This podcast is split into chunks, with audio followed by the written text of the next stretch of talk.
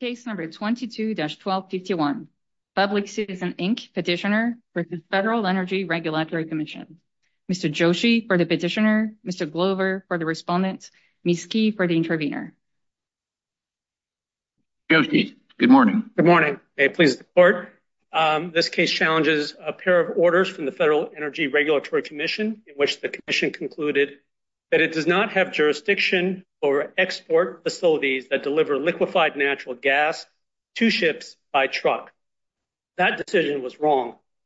Congress gave the commission exclusive jurisdiction over all natural gas export facilities located onshore or in state waters. The only export facilities excluded from the commission's uh, jurisdiction are deep water ports, which Congress expressly carved out from the scope of the Natural Gas Act. In the commission's view, however, onshore in the Natural Gas Act does not mean on land the way it does in every other oil and gas statute. But if onshore doesn't mean on land, the commission never coherently explains what else it could mean. It cannot mean near the coast because even the commission agrees that it would be arbitrary to regulate export facilities differently based on their distance from the coastline. But the statutory text allows for no other options. It must mean on land. What the commission has done instead is to say that onshore doesn't refer to a facility's physical location at all, but to the way gas is transferred from uh, to ships for export. If by pipeline, the facilities are onshore. If by truck, they are inland facilities that fall under the state's authority. Congress, however, did not write the statute that way, and this court should not read it that way. Onshore refers to a facility's physical location, and history and context make clear that that physical location is a location on land. Let's just start with the word onshore. Um, this case is a little unusual. Usually, parties throw dictionary definitions at us, and each side is saying the text is crystal clear the way we want to read it. Here, there's actually agreement on both sides that the word is ambiguous. Onshore can mean at the coastline, or it can mean anywhere on land, right?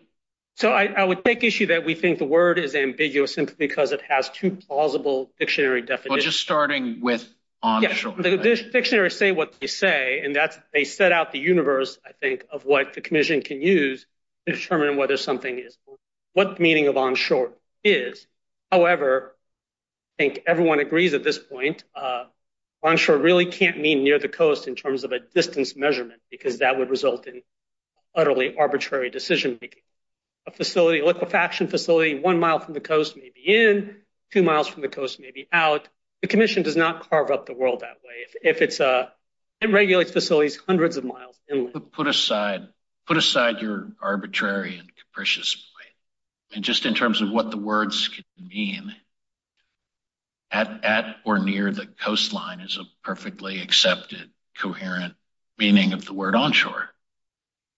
In the abstract, I think that's right. In the context and history of the Natural Gas Act, I don't think that's right. Uh, historically, Section 3 of the uh, Act uh, gave the commission jurisdiction over facilities as derived from Section 3's regulation of imports and exports, the activities themselves. That's what this court held in Distrigas. Uh, even if facilities are located entirely in one state, which are normally carved out from the commission's jurisdiction, import or export facilities, they are fall within the commission's jurisdiction. That was Border Pipeline from 1949. That was Distrigas. That was the backdrop on which Congress uh, acted in 2002 when it carved out the water facilities. And then three years later, when it enacted this definition, court, uh, commission officials testified to Congress, this is the way the world is carved up. Deep water facilities are subject to the Department of Transportation's jurisdiction under the Deepwater Port Act. Uh, and basically, other import or export facilities, at the time it was import uh, primarily, but they are subject to jurisdiction historically. If we move from text to structure and context, right, which we all agree, you know, we do that as part of Chevron Step 1. Um, the context is, there are three categories of um, facilities. There are the ones that are in the deep water. There are the ones that are in, I'll just call it the shallow water, the water that's within state jurisdiction. And there are the facilities that are onshore, right, whatever that means. Doesn't the water-based focus of that scheme suggest that onshore means at the shoreline? No, I don't... Say, you know, I might be in deep water, I might be in shallow water, I might be onshore, right? That doesn't mean I might be in Nebraska. I don't see that connection. I think Congress was primarily concerned with exports and imports by ship. Mm-hmm. So, and the words they used in the definition suggest that was its focus. Um, but the commission, for example, doesn't say there's only certain facilities in state waters are subject to jurisdiction. State waters are state waters. I think the same is true with onshore. I mean, I think for your, to go to your question, it gets back to the arbitrariness of setting a distance measurement from the shoreline. Nebraska's too far, but maybe Louisiana, central Louisiana is close enough. I don't think anyone thinks that's a coherent scheme, regulatory scheme. Um, and that's certainly not, it would be the first time, I think, if what you're saying is uh, suggesting it would be correct, Congress in 2005 meant for the first time to take facilities used for foreign commerce and natural gas and give them to the states to regulate the ban, to determine whether they get built or how they get built. And that would that would that's actually the opposite purpose Congress had in 2005, which was to preempt the states. In that situation, California was contesting the commission's jurisdiction. So, um, so the words of the statute really talk about the function of the facility. The words onshore or in-state waters are to make clear that uh, the commission's jurisdiction not extend to deep water ports. I think one other textual, contextual clue here might be, and just keeping in mind that I think your burden is to show that it unambiguously has your meaning. Again, putting aside the arbitrary and capricious challenge. In addition to what Judge Katsas points to, the statute also references uh, uh, transported in interstate commerce by waterborne vessel. Isn't that another indication that we're focused on water, the shore? It doesn't say transported in interstate commerce by any means. Well, traditionally, uh, the commission had jurisdiction over interstate commerce, section seven. And under section seven, um, uh, I don't historically, it has read the different wording of that provision to exclude um, non-pipeline transport. So what Congress did when it enacted section three was not only strengthen the commission's jurisdiction over imports and exports, for example, by amending section one, but also to expand section three to include this sort of interstate component that had historically been, the commission had not historically regulated under section seven. And once again, uh, Congress may have been concerned with exports by ship, but not uh, whether the facilities themselves were located at this certain shoreline. Most facilities are, because if you're going to export or import by ship, you're going to want to be near the shoreline for cost reasons. Uh, but whether the jurisdictional analysis, whether the commission or the states should regulate a particular facility, doesn't coherently uh, make sense in terms of a distance measurement. In fact, the commission does not adopt a distance measurement at all. It says we won't do that. What we're going to look at is method of delivery of gas to the ship. I think that's a red flag that the commission cannot come up with a coherent interpretation of onshore. That means near the water, but it has to substitute a whole different test to come uh to uh provide some type of alternative regulatory scheme that it can apply to various. How are you asking us to think about this? You're addressing now your challenge to the direct transfer test, essentially. Are you asking us to think about that as essentially an arbitrary and capricious issue, or is it a statutory interpretation issue? So I think it's more of a statutory interpretation issue. We don't ask the court to determine uh, what we think the facility would be close enough if there were distance measurement. It's pretty close, a quarter mile from the coast. Um, but ultimately, it's the commission that has to decide that if the court thinks the court disagrees with us that onshore means on land unambiguously. Um, the court should uh, conclude that the commission's interpretation that treats onshore as a method of delivery as opposed to a geographic area uh, is not a plausible and then remand so the commission can come up with a distance measurement if it sticks to that interpretation.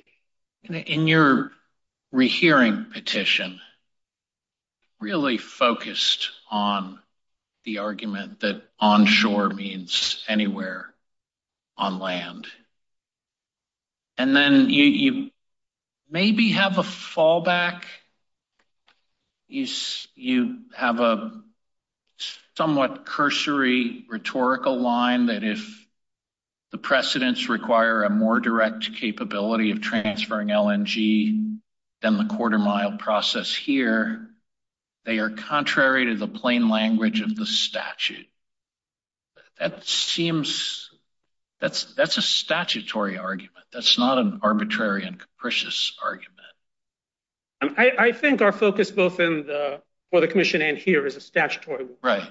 Um, so if, for example, the commission. So I think that probably entitles you to make a statutory argument that the direct connection test can't be reconciled with the statute, the onshore as used in the statute construed in context.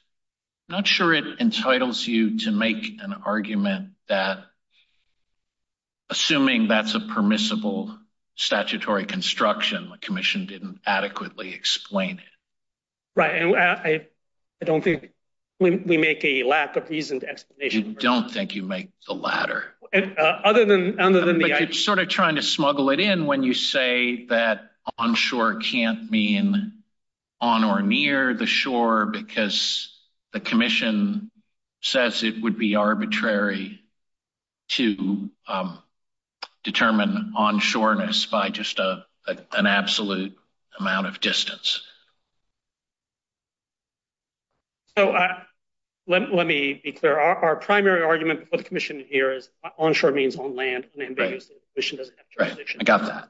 So if the court disagrees with that and reaches the second argument, uh, we uh, don't think the commission's interpretation, alternative interpretation of onshore, where it says it means near the coast, but doesn't actually apply a near the coast test is uh, what satisfy Chevron's second. Now, the court has said the Chevron second step analysis similar to an arbitrary and capricious analysis.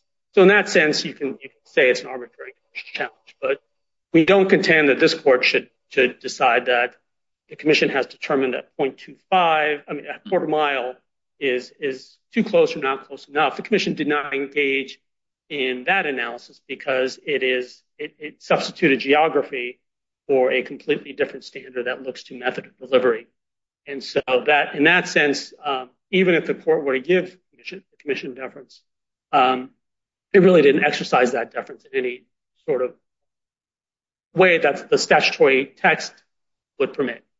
Why is your primary argument the onshore argument as opposed to the argument about if FERC says that LNG terminals must be capable of transferring LNG onto waterborne vessels?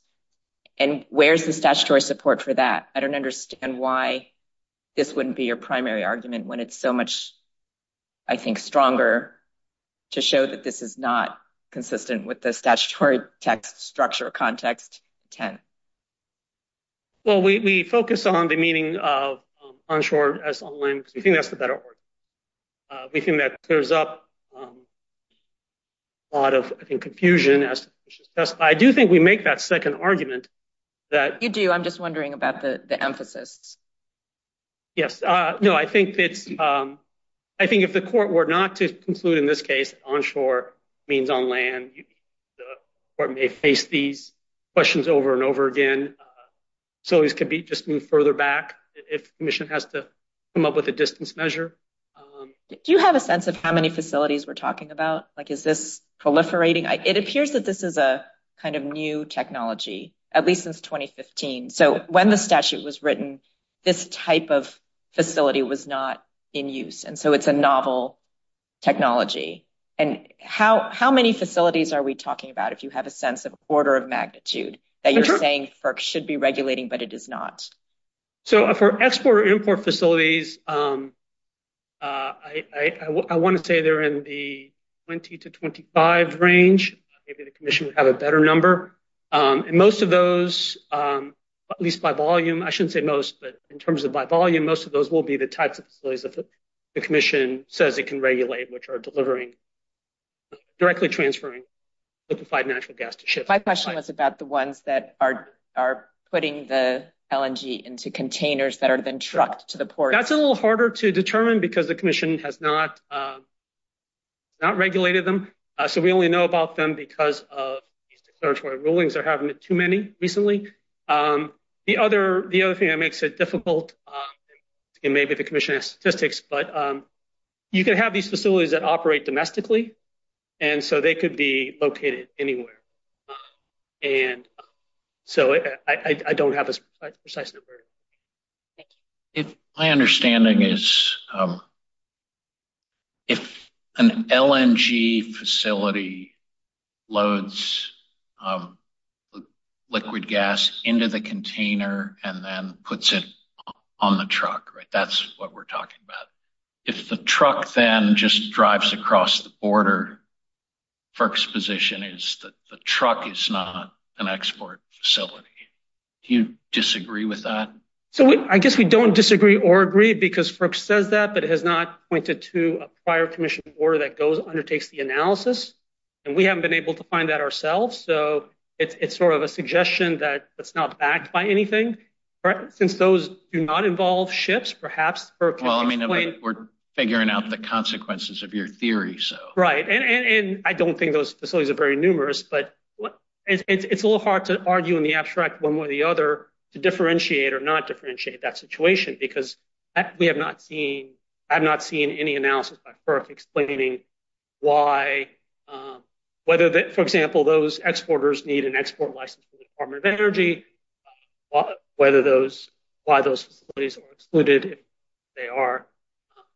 Uh, so it's a little hard to sort of differentiate that. We have here a definition that Congress enacted, obviously, that we can sink our teeth into and interpret. Uh, we don't have anything commissioned on the truck transport. Across I mean, if you accept that the truck driving the natural gas across the border is not an export facility and FERC says this facility is sort of like that, right? Once the gas is put on the truck, that's the end of the facility. The truck um, leaves and you know, it might be destined for a ship. It might be destined for the border. That's kind of downstream from the facility. Well, I don't think it said that in this order. And if it had, we might have. Uh, well, it said that in Pivotal. Pivotal, yes. Well, Pivotal involved a situation where the facility was uh, putting LNG into containers and then its customers were either going to be domestic customers mm-hmm. or people who, um, uh, entities that exported the gas. So um, it did say that. I think it mentioned that in Shell. It did not rely on that reasoning here. Um, but once again, neither of those orders cite any prior commission order that talks about truck.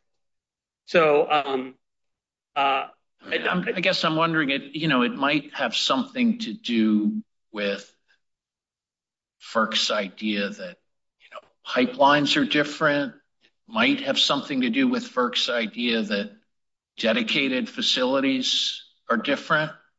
So those are... And you know, you're saying, don't worry, our our theory won't upset the apple cart too much because those are guardrails in place and we're not challenging them. But I guess I'm wondering if your theory will put all of that in doubt. Well, I I I wouldn't say that necessarily. It might. I mean, FERC still has to follow the statute.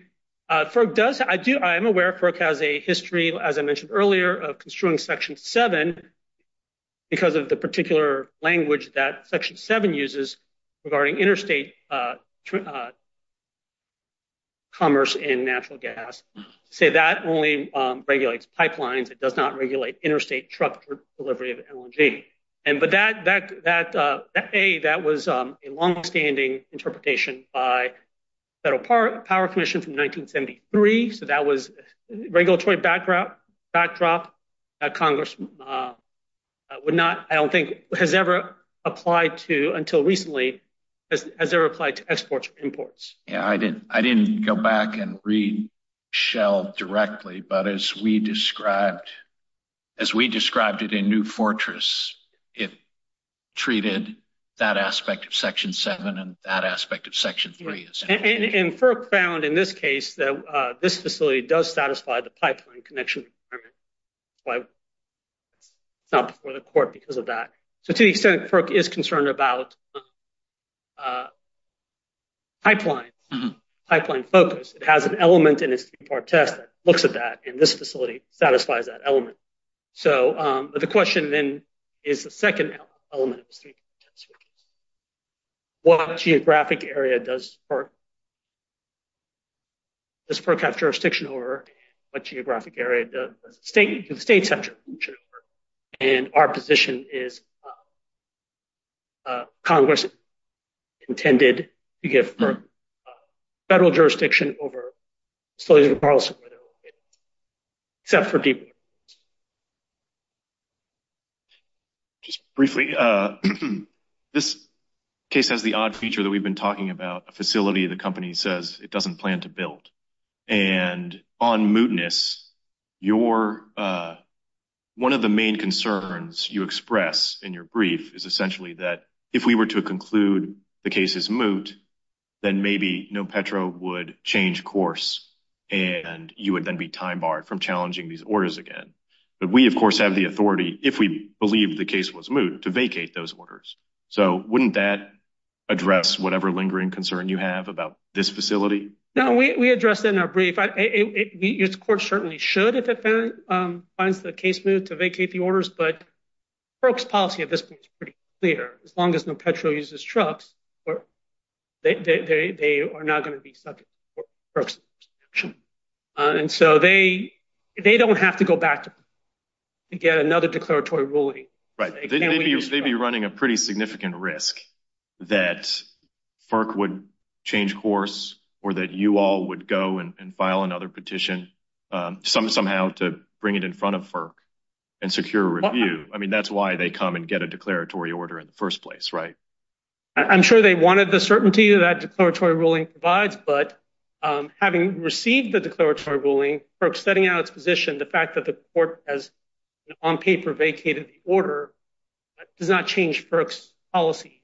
Uh, and uh, I don't know that um, they have much. NoPetro would have much risk of a FERC enforcement action, um, especially given that FERC is saying this is a longstanding policy um, that we've consistently applied to other facilities. FERC to then uh, change its position to NoPetro's detriment on its own, I think, would be very odd for an agency. That's what happened in Distrigas.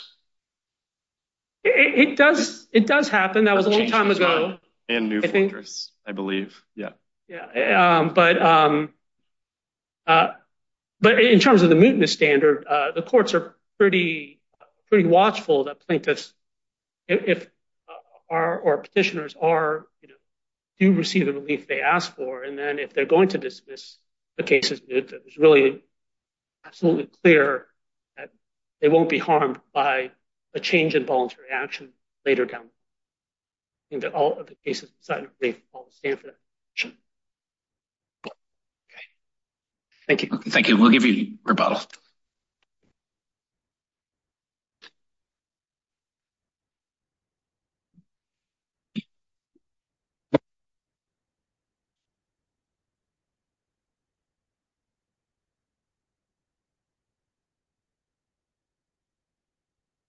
May it please the court. I'm Matthew Glover, and I represent Respondent, the Federal Energy Regulatory Commission. Um, I think I'll start with some of the questions you had for uh, opposing counsel as to the interpretation of onshore. Why don't you start with mootness? It's jurisdictional. Yeah. Uh, we asked you for views on whether this case was moot, and you gave us precious little. fair. Um, unfortunately, I think this is one of those circumstances that I learned early in my time in government where sometimes the government isn't taking a firm position on something and it may be um, disappointing to the court. And uh, but I have a couple points. We have to deal with it. What is the commission's position? So we don't have a definitive position on whether this is moved, but a couple of points in response. Um, first of all, we've said repeatedly that these are case-by-case um, determinations when we issue these jurisdictional determinations. I think it's footnote 12 at page 43. We made clear to NoPetro that this is only as to the project specified here in the declaratory order. Sorry. And I think at footnote 33, we also note that you know, if you had a different facility that was loading LNG pieces onto trucks, but you know, you were loading it at a dedicated LNG facility, we're not on a truck, sorry, containers onto ships. We're not addressing that here. So this is going to be very limited to what NoPetro is doing. We weren't clear from their letter. Um, their interest in kind of the precedential value, I don't think could keep this case not being moved. So it becomes a question of how likely are they to construct this facility, NoPetro themselves. Um, I think uh, as petitioners are pointed out in their supplemental brief, in cases where we issue a certificate, um, we had one of those called Jordan Cove. What we did when the petitioner no longer sought to build that facility, we actually asked the court for jurisdiction back because we'd filed the administrative record. And then we asked the party, should we vacate the certificate? They said we should. We vacated the certificate. We came back to the court and said, you should dismiss.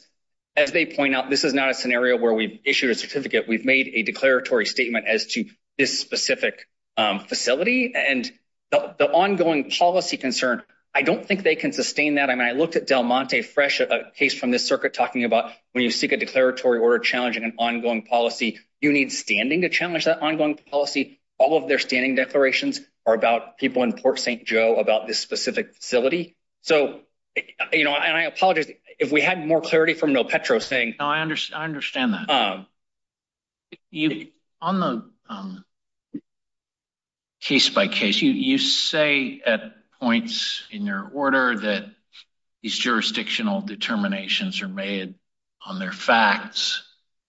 But that's really not your reasoning. I mean, when the rubber meets the road, what you say is onshore means on or close to the shoreline and on or close to the shoreline means capable of directly connecting to the tanker. And that's a pretty clear rule of law. And unless you change your mind, it will govern a large swath of future cases. You know, I've said the decision has to be the controversy has to be predictably repeatable. It seems like this one will be when and if they try to construct something. Understood, Your Honor. I think I would just have two points on that. Yes, you know, we've said and we do believe here we were following our previous precedents.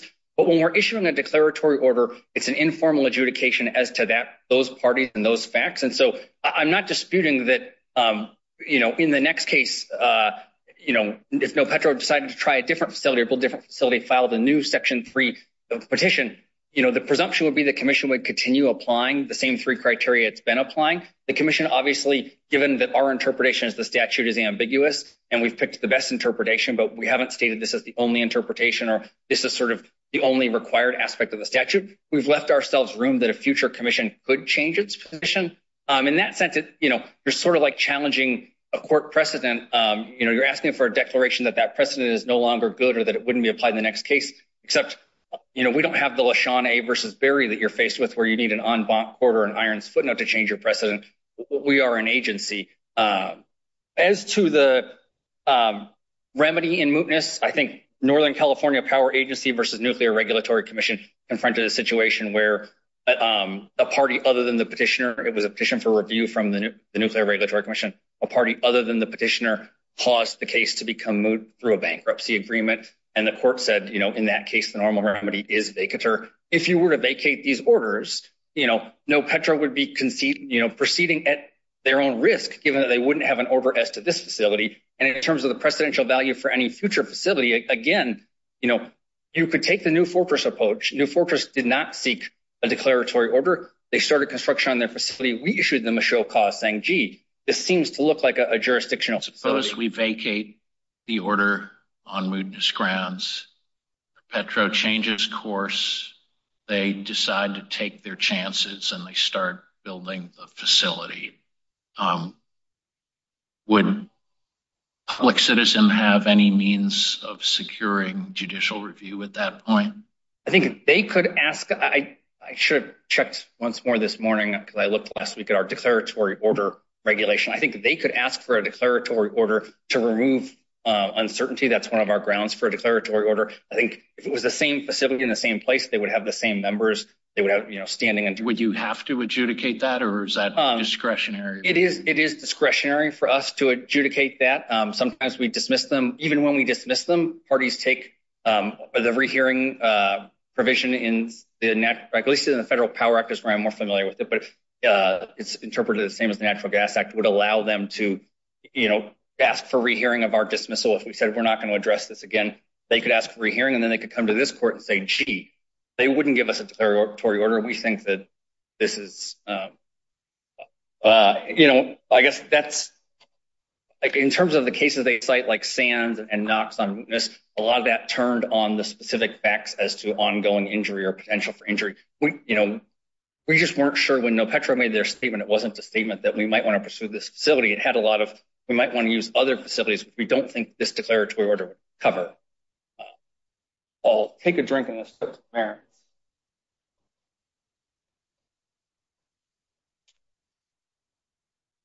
As the court was explaining with my friend on the other side, you know, on the merits, we think the statute is ambiguous.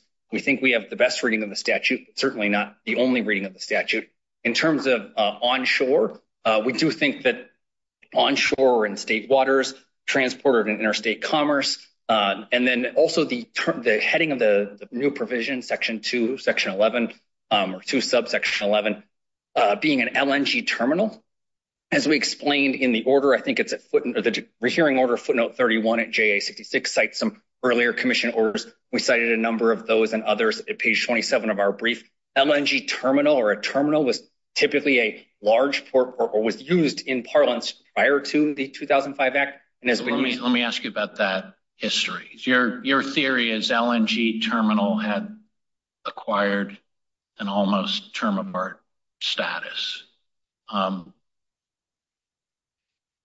public citizen has a striking and I'm just wondering how much of this is anachronistic because they say that when the intervening statutes were enacted, there was only one export facility it was in Alaska. And I assume it's like what you have in mind here. It's a coastal facility that can directly load a specialized tanker. So I would have to. So is that is that accurate um, as to export? And it's just we were doing a lot of the U.S. was doing a lot of importing at the time. Um, where do we get this established practice? So if I can, I think narrow or kind of clarify at the time of the statute, there was one LNG terminal or terminal that was a coastal facility in Alaska. There was, I think, imports. There may have also been exports um, with the you know, coasts or oh, sorry, on the border. And we note in our that we have exercised jurisdiction over the border portion under section three of cross border pipelines. There was also you know, potentially transfer trucking or trains. We weren't going to exercise authority over that. I can cite a couple orders that were actually prior to um, the statute. If you look, uh, and this is uh, about the Bahamas facility at paragraph 39 of the declaratory order. We cite uh, a Calypso or Tracto Tractobel Calypso, which was about a facility in the Bahamas. We were going to regulate under section three, the portion of this pipeline that crossed what's called the exclusive economic zone of the United States. It's outside state waters and the exclusive economic zone of the Bahamas. And so there we were regulating under section three, that border crossing piece of the pipeline. It was if you go to Shell, they'll actually discuss how there's two different Bahamas orders. There was two different proposed projects. Neither were ever actually built. But the interesting thing about the Calypso order that we cite there is there's only one mention of LNG terminal in that order. And it's in a footnote talking about how the LNG terminal was going to be in the Bahamas where the ships dock and they unload their LNG. And then it's going to be piped 42 miles to the U.S. And we're exerting section three jurisdiction over that portion of the pipeline that's crossing the border. So that would be an example of uh, I think it was obviously important import facility that was crossing the border. Um, uh, we weren't you know, calling a terminal. Uh. Yeah, but I mean, portions of pipeline just seems to me like it might be a different thing. So you have these facilities, you say gosh, everyone, you know, what everyone understood LNG facility to be is this giant thing that's right on the coastline and it loads directly or unloads directly from ships. Your Honor, actually, I have to disagree with our position. It was LNG terminal. Mm-hmm. Terminal is what described the deep water port. That's why, you know, um, our energy project head's testimony during the hearing that they cite later in the testimony says the requirements of an LNG terminal are in the first requirement is deep uh, access. We had been regulating after Distrigas um, sort of LNG facilities, and that's what included the cross-border pipelines. Those were facilities. When we talked about LNG terminals, and that's, I guess I didn't make that clarification earlier in my colloquy with you. The one LNG terminal was the terminal in Alaska. There were other import and export facilities that were being regulated. And so, you know, in terms of LNG terminal in Hackberry, which we cite in our brief, I think at 27, it's cited in the hearing order at note 31. That case involved section three and section seven uh, um, jurisdiction. We distinguished between the part of the project that had LNG ship unloading and was capable of unloading, you know, 210 tankers a year. That was the terminal, the interstate. We're just talking about LNG terminals as regulated by 3E, not whatever broader category of export facilities there might be under 3A's, you know, Distrigas penumbra. Yes. Right? Yes. So we're talking about, like, can one draw an inference from history about what the term LNG terminal covers? Yes, and we think you can, again, because when we use the term LNG terminal, we were talking about these, you know, facilities at the coast where a ship is coming and directly offloading LNG to or from um, the ship. You know, Freeport is a case that they relied on regularly, And and we cite also in our brief. In Freeport, they described the LNG terminal as the facilities that were receiving the LNG, and the 9.6-mile pipe was actually called the send-out pipeline and described in different paragraphs of the order. And we had different, you know, yes, we approved the LNG terminal and the send-out pipeline. Um, this alternative export means of using containers, did it exist at the time? Was it popular? So I do think that there may be that the reason why everyone was thinking about facilities on the shore is not that anyone thought, oh, a quarter mile inland is completely different. It's just that was that was the only existing technology, and it's sort of like a Fourth Amendment applies to wiretaps point. There's a new technology, and all right, so it's a little bit inland. Like, so what? So I do think that, and I believe the commission said in Shell that there were exports that were, you know, cross-border exports. You know, I described some pipeline ones, but, you know, if you were trucking or taking something by train cross-border, we've never considered that within our jurisdiction. Um, so Judge Katsas's question was, did that even exist when this was promulgated?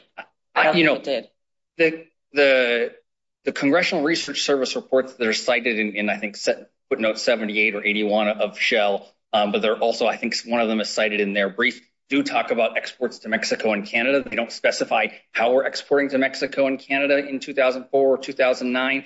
Um, do you not know? I would just think as representing FERC, you would know that this is a technology that started in 2015. So I do believe, I don't believe that the technology in terms of trucking or taking by rail, LNG or by pipeline is a technology that started in 2015. We just don't have a commission order, you know, and I asked sort of the relevant colleagues, have we ever sort of commented on this? And we didn't have one for that.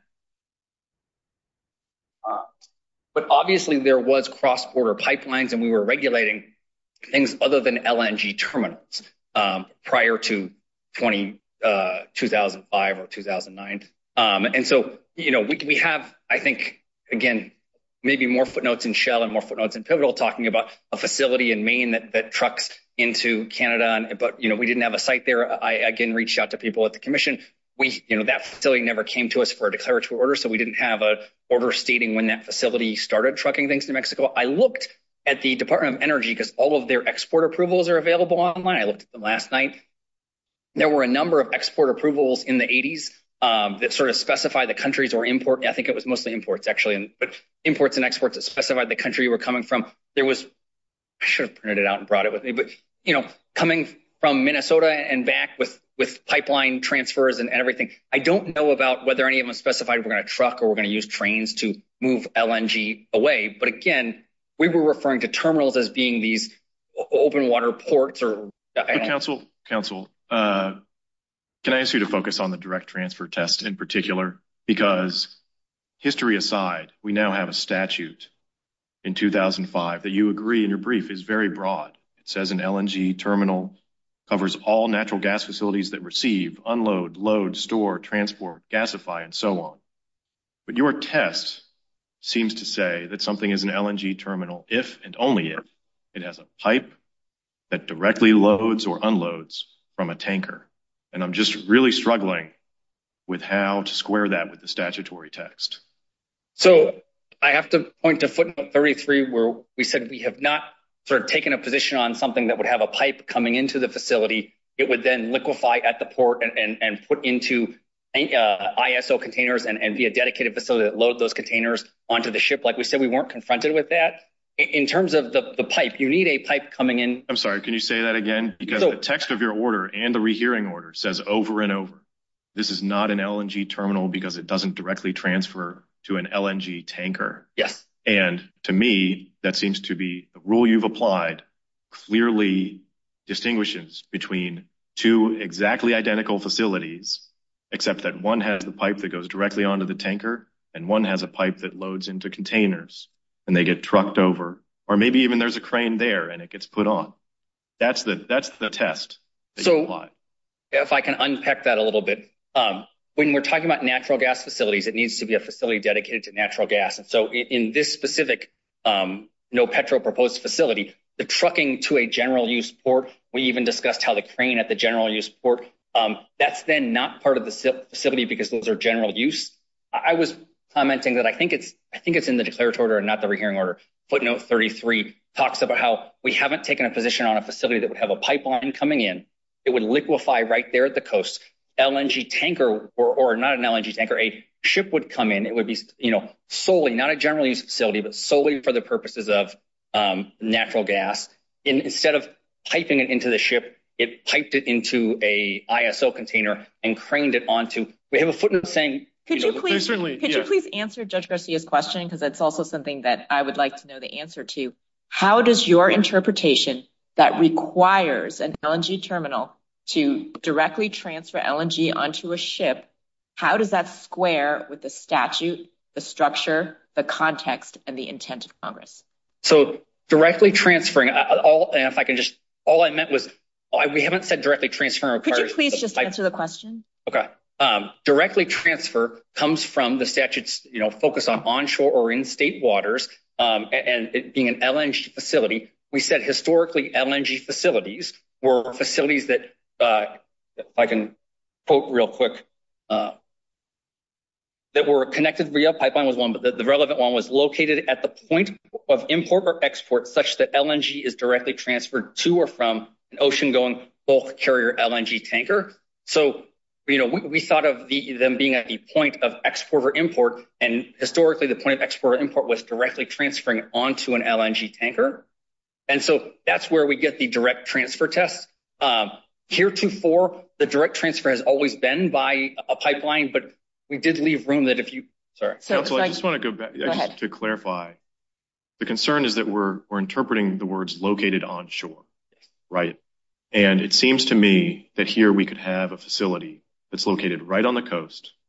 It does maybe four or five of the statutory, you know, activities, right? It gasifies, it liquefies, it transports, and it's on the shore. And somehow your interpretation of the words located onshore would mean that's not an LNG terminal.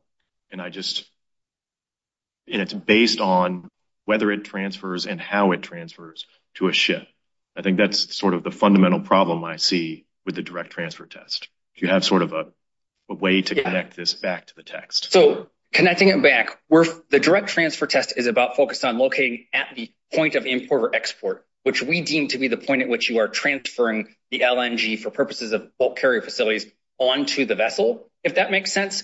Um, and so if you imagine, say they couldn't get permitting or something for the Port of St. Joe, NoPetro had said in their application or if the Port of St. Joe was full, they might truck to Jacksonville, which I think is 200 and something miles, or Mobile, Alabama is 200 miles the other direction.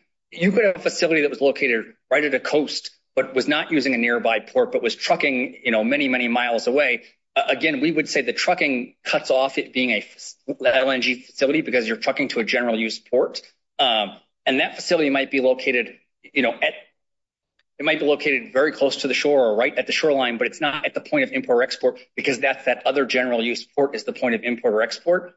Uh, it would sort of distinguish if you built, thinking about, you know, trucking to Canada, if you built a facility on the sort of coast of Maine, or I guess in the Puget Sound might be easier, in Washington, right up against the water, but then you trucked up into British Columbia, you know, we would say the point of import or export is the truck crossing into British Columbia, and that facility is not located at the point of import or export. And so that's where we're, you know, we're thinking about LNG. Again, the terminal we think does describe deep water LNG ships, but we're thinking about where is the point of import or export. And that's why for pipelines, you know, it's that stretch of the pipeline that crosses the international border. Let me try it this way. You've just said that um, if you have a facility loading cartons, crates, what's the, I forgot the term. ISO containers. Containers. If you have a facility loading containers, it can be right on the border or it can be anywhere, right? And once the item is loaded on the truck, that's the end of the facility and you're not at the point of import. But let's focus on what you think is regulated. Um, is there something about the directness of transfer that um, just bakes in geography? Because I have the same concern my colleagues do on direct transfer, which is just if you think at the highest level of generality, the statute requires geographic proximity and FERC has replaced that with some concept of directness. And that seems problematic unless there's something, you know, unless, I don't know, technologically a direct transfer facility has to be right there at the coast. So I think this goes to that, you know, the direct transfer is what we think of as the point of import or export. And so we've traditionally only regulated, including for the cross-border pipelines, just the point of import and export was, sort or import or export, sorry, um, was the section three jurisdiction and the section seven jurisdiction was the interstate. Even the facilities, the paradigm LNG export facility that you think the statute covers, right, has on the outgoing end, it has like a mini insulated pipeline, right, that affects a transfer from the facility to the specialized ship. Yes. Okay. Is there some reason why that insulated pipeline can't be a quarter of a mile long? So if the pipeline is still transferring directly to the ship, I think we would say uh, because the facility includes that pipeline, the facility is then running up to the point. If it were in Nebraska and the pipeline ran to the ship, that would be onshore? So it would actually be a little bit different there because the pipeline from Nebraska to whatever the point of export or import state would be a section seven pipeline. And so because it'd be interstate, it would be transiting. Um, and so that would then be exempted from section three and put in section seven by the um, section 211. Uh, 10 miles away in the same state. So onshore? So miles inland in the same state, onshore? So I think the Freeport example or the Alaska gas line example is sort of talking or thinking in Freeport, the liquefaction facility was right at the shore. The inland pipeline for the intake was 9.6 miles. It was a traditional terminal right there at the shore. I suppose if you did the liquefaction at the other end of the 9.6 and you had the pipe, the pipe is all going to be still part of the same facility. And the facility is still going to extend to the shore, if that makes sense. So your answer... And it's still going to be directly transferring at the... So I don't want to put words in your mouth, but I think your answer has to be that has to turn on the metaphysics of what the facility is. And if you have, you know, the facility needs to load the ship, you need a pipeline to do that. You're saying that pipeline by definition is part of the facility. And it turns out most of these things are right on shore and the pipeline is 10 feet long, but same analysis if it's a quarter of a mile long. Again, the facility has to extend to the point of import or export, which in the example you're giving me is the pipe sort of piping into the LNG tanker at the coast. Yeah, and I guess I'm just trying to figure out, is that pipeline going out from the facility, is it more like a truck, which feels like it's just a different thing, or is it just part of the facility? You know, you've got the storage tank and the pipeline it's just an arm coming out of it, and there's something about the science or the technology that just requires you to treat that as one unit.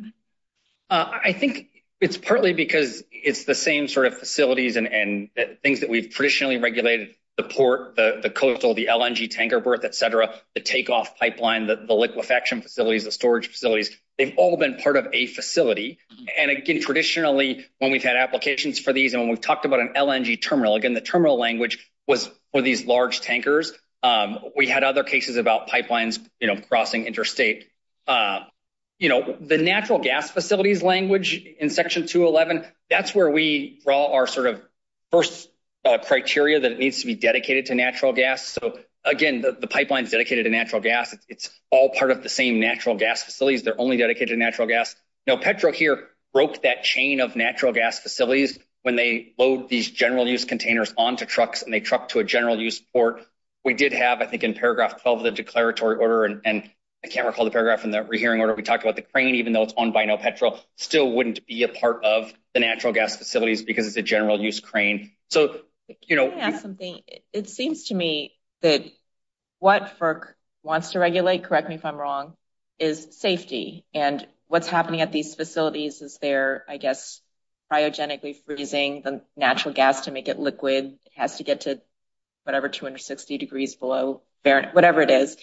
And it seems to me, why does it matter where the facility is if the purpose of this regulation is to promote safety? So I think the purpose of the Section 3E addition was to make clear that FERC was going to be regulating the siting, construction, and operation of these facilities as compared to states. Um, there was obviously a dispute between California and FERC going on at the time about a proposed LNG terminal in the Port of Long Beach. Um, and by all accounts, it seemed that FERC wanted standards that apply everywhere. They didn't want different states doing this on their own, and different states have different capabilities and experience in regulating something like this. And so I'm just trying to understand why it is that FERC doesn't want to regulate these facilities unless they're right on the coastline, because it seems to me it's a matter of function, not location, if your goal is safety.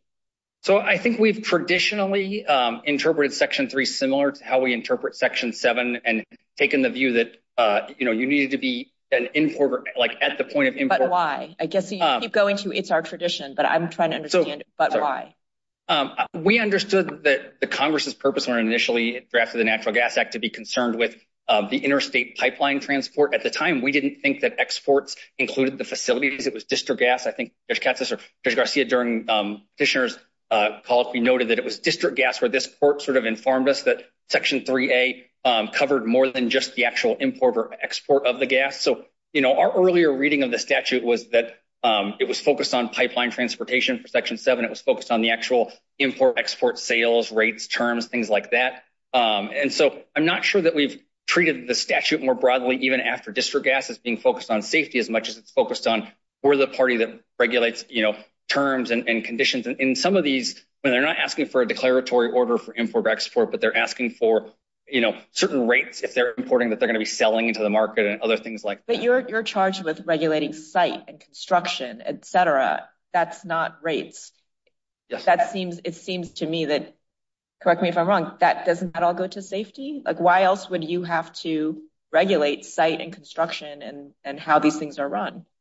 I think safety would be one concern, um, you know, environmental interests, regional interests. Mm-hmm. We've traditionally similarly regulated kind of siting of pipelines um, in the Section 7 situation. So my question is, why does that depend on where it is, whether it's a quarter of a mile from the shore or five feet from the shore, why does it matter?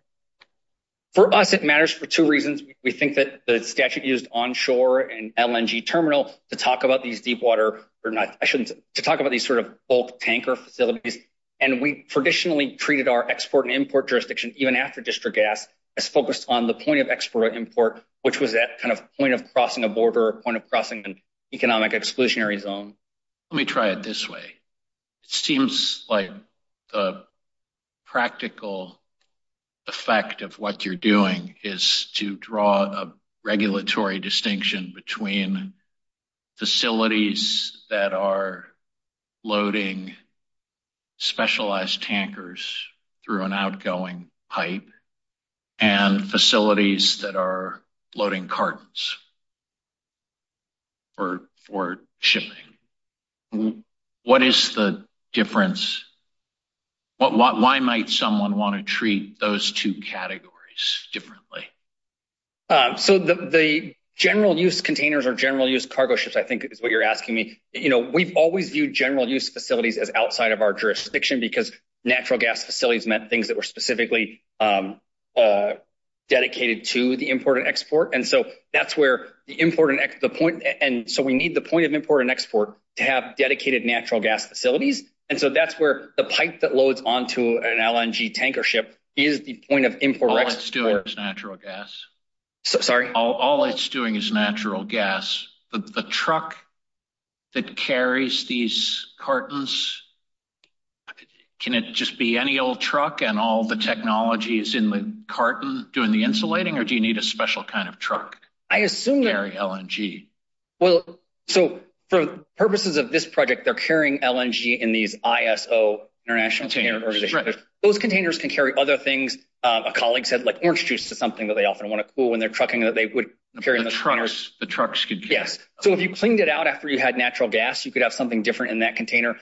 To your specific question, I assume that there's some sort of ISO container carrying truck, so it might be different than a general flatbed, but it's going to be some sort of ISO container truck. Either the truck or the container can accommodate natural gas or orange juice or something else um, that needs to be kept cool and is uh, in a liquid state there.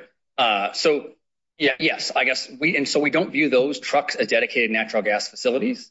Um, and so that kind of breaks the chain of what is the facility we're talking about with respect to NoPetro.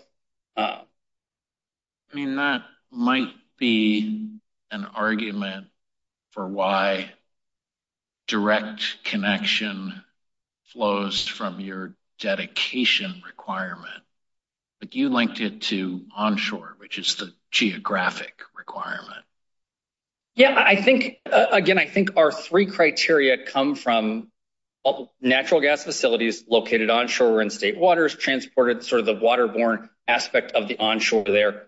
And also from our use of LNG terminal, which again is traditionally these bulk carrier um facilities are what we called terminals. In the congressional testimony, we described you needing ability for these large tanker berths.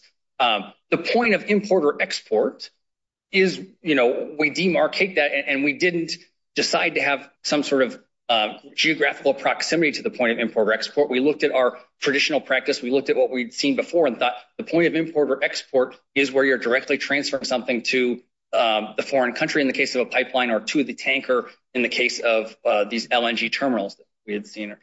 Uh, it seems to me that you're relying a lot on your traditional practice or what you've always thought, but we have a statute here that is really inconsistent with your traditional practice and the statute has to control, right?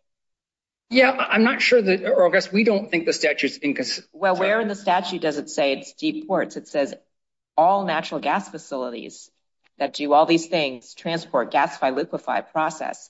And where does it say at the point of import or export? It says that is imported. It doesn't say at the point of import or export. None of that is, what what the way you've construed the statute is at odds with what the statutory language says. Uh, you know, I think we think that natural gas facilities that do these functions for gas imported into the United States or exported from, you know, again, you're right. We're construing against our traditional understanding of what section three is doing. Correct. I'm suggesting to you that your traditional understanding to the extent it conflicts with the statute, the statute has to control.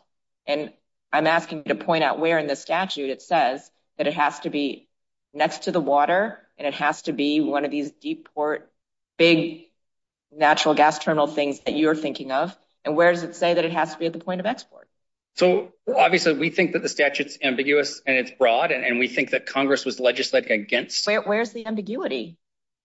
Uh, Onshore, again, as meaning at the shore, it can also mean coming towards the shore, like an onshore wind is a wind coming from the ocean to the shore. It can mean located on land. So we think that onshore is broad and ambiguous. We do think that in using the term LNG terminal in the legislative history, talking about these coastal facilities and LNG tankers, Congress was intending to legislate against our regulatory backdrop. And so we think that the broad ambiguous language of the statute was not meant to displace our traditional understanding to legislate in light of our traditional understanding. Again, that's they didn't you know, they used LNG terminal, which was a term we had used in prior orders describing these coastal facilities that had large tankers. They didn't use you know, all export facilities. They used a completely different definition of LNG terminal than your your traditional understanding.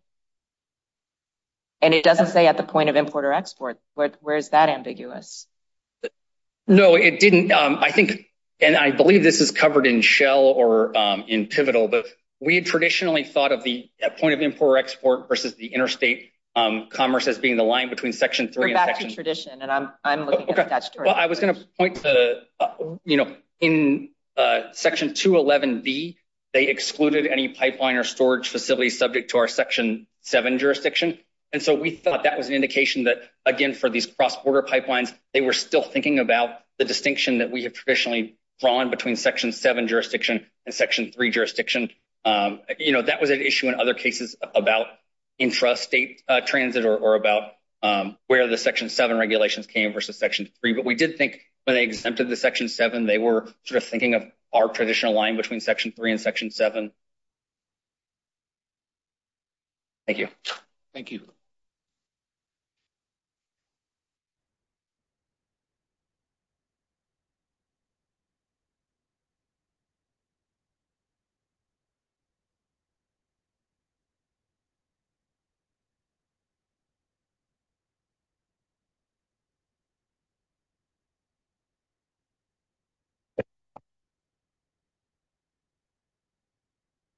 May it please the Court, I am Jennifer Key. I am representing the intervener, um, NoPetro LNG LLC. And I'm here just appearing to reinforce the position that my client does not view the case as moot.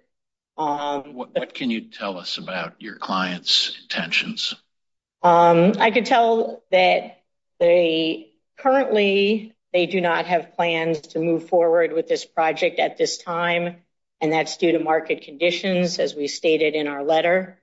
Um, that doesn't mean we've abandoned the idea um, completely at um, this port or any other port that has a you know a suitable facility, a suitable area nearby where we might engage in this activity.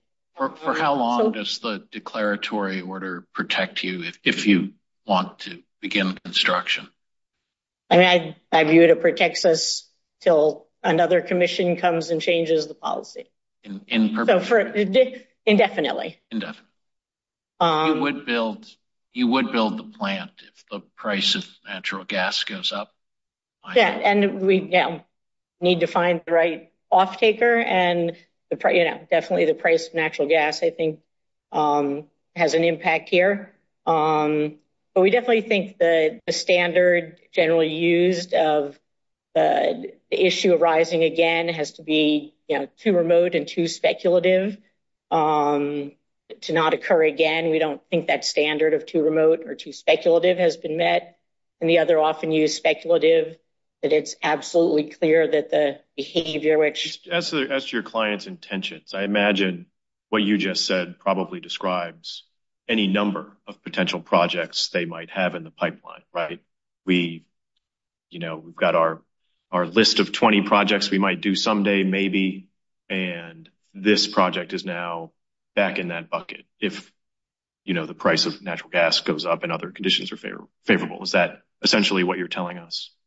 I don't think... I well, I'd say it's more than just the price of gas. I think there's other uh, market concerns other than the price of gas. But that Um, basically the reason they're looking to export um, And particularly, I can tell you this much, you know, the areas they were looking to export to were generally not too far from Miami, uh, the Yucatan, Belize, those areas where um, they do have trouble with, you know, to produce electricity, natural gas can be used such that, you know, there are entities down there that if the right, um, you know, if the right project was built in one of those areas that needed natural gas, um, you know, that they would be interested in specifically relating to the um, port at St. Joe. There is a piece of land that the project was going to go on uh, is contaminated and it's highly contaminated such that it should be available to our client um, because there's almost nothing else that can go there. Be, um, so when we talk about, you know, if a customer came along for the product, um, we fully expect that that we could, we don't currently have, I think, an option to lease that piece of land, but that piece of land can basically be used for very few other things.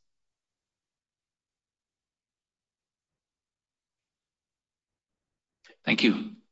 Appreciate your openness.